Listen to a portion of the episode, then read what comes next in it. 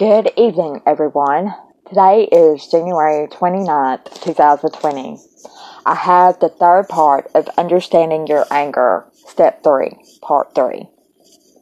Learn how to recognize the physical, mental, and behavioral warning signs of your angry feelings.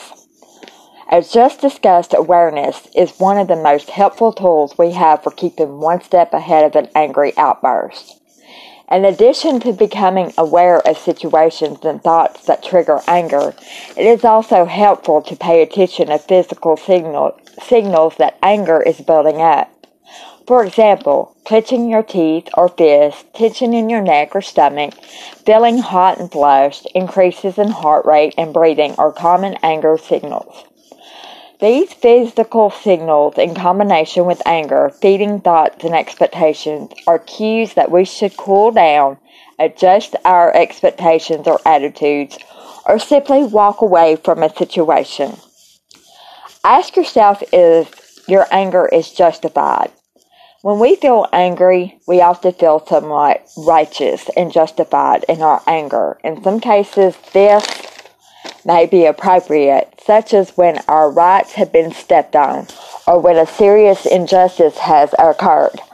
However, there are many times when our anger is not justified. Times when we are angry simply because we don't want to compromise or when we displace our anger. To displace anger means to take out our angry feelings on someone or something that had nothing to do with the original source of anger. For example, my boss boss yells at me for something I forgot to do. This makes me angry and I displace that anger later in the day by getting angry and yelling at my partner over something insignificant.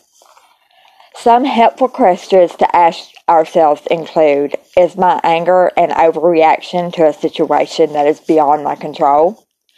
Am I misplacing anger with myself onto others? Am I expecting too much of others and myself? Am I taking things too personally?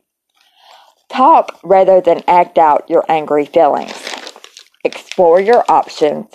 Recall what solutions worked for you in the past and reward yourself after you handled a different situation. A difficult situation, sorry. The third key to a better understanding of anger is learning how best to deal with it.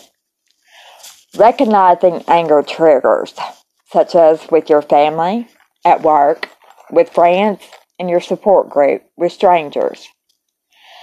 Anger can be caused by different feelings.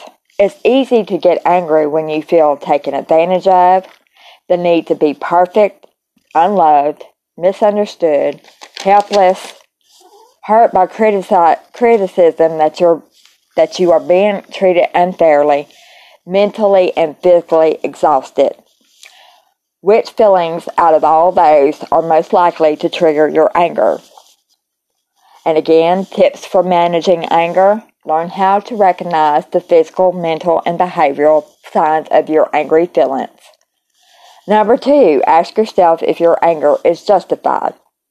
Number three, talk rather than act out your angry feelings. Number four, explore your options. Number five, recall what solutions worked in the past. Number six, reward yourself. What are some things you have already thought about or done in the past that helped you manage your anger more successfully? Which one would you add to this tips list? And that is all for understanding anger, part one to through part three. The next will be um, in a few days. I will be working on part two of anger um, in your relationship, dealing with anger in your relationship, which I know everybody needs to listen to that or needs to hear it because we all have issues with that, I'm sure. I want to thank you all for love and support me. And without y'all, I don't know where I would be. Don't forget to look me up on Facebook, uh, Angela Dallin, um, Recovery Tools and Challenges, and Finding Freedom. Invite your friends. loved ones who need support or just listening ears or advice. I want everyone to have a safe and blessed night. Thank you once again.